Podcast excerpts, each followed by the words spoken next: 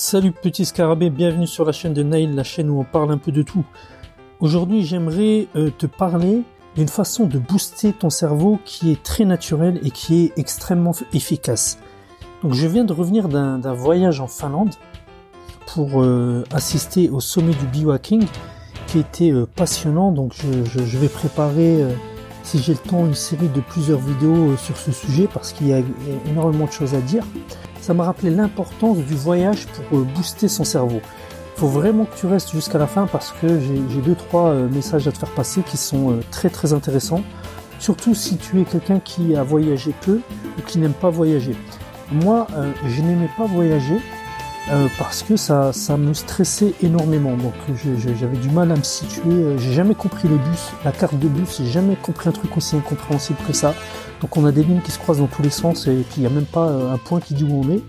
Donc en fait, euh, se repérer dans l'espace, me guider, euh, réserver, tous ces trucs me stressent à mort. Enfin, me stressaient à mort.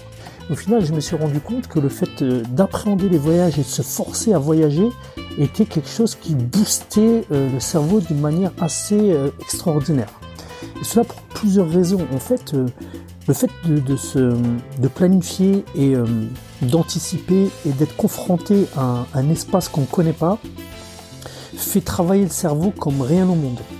Et il a été prouvé, donc j'ai lu un livre récemment, il va falloir que je te fasse une revue dessus, euh, qui s'appelle « Faites danser votre cerveau ». Il a été prouvé que si on mettait des rats dans, dans une cage sans, sans rien à faire, sans obstacle, avec un environnement simple, son cerveau se développait beaucoup moins que si on mettait un rat dans une cage où il y avait plein de choses à faire avec un, un environnement, si vous voulez, hostile.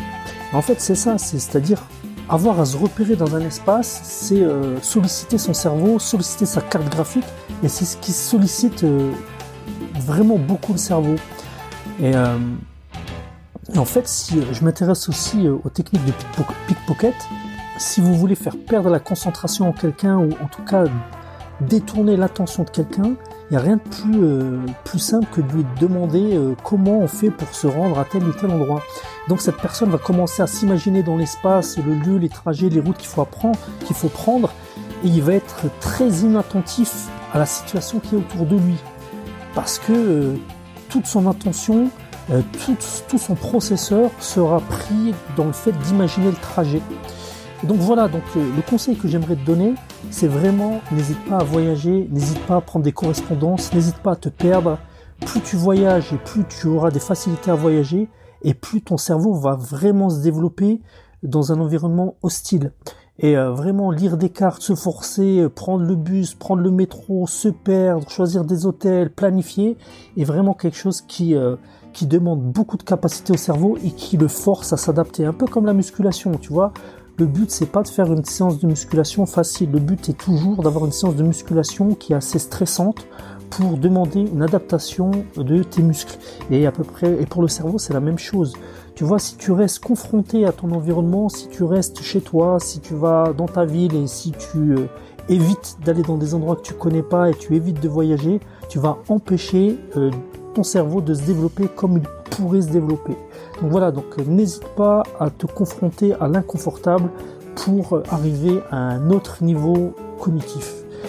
Sur ce, je te dis à bientôt. Comme d'habitude, n'hésite pas de liker, de partager et de t'abonner à ma chaîne si ce n'est pas déjà fait. Dans la description de cette vidéo, tu trouveras un lien vers mes différentes formations sur les nootropiques naturels et non naturels. Tu peux toujours jeter un coup d'œil si les inscriptions sont encore ouvertes. Et sur ce, je te dis à bientôt.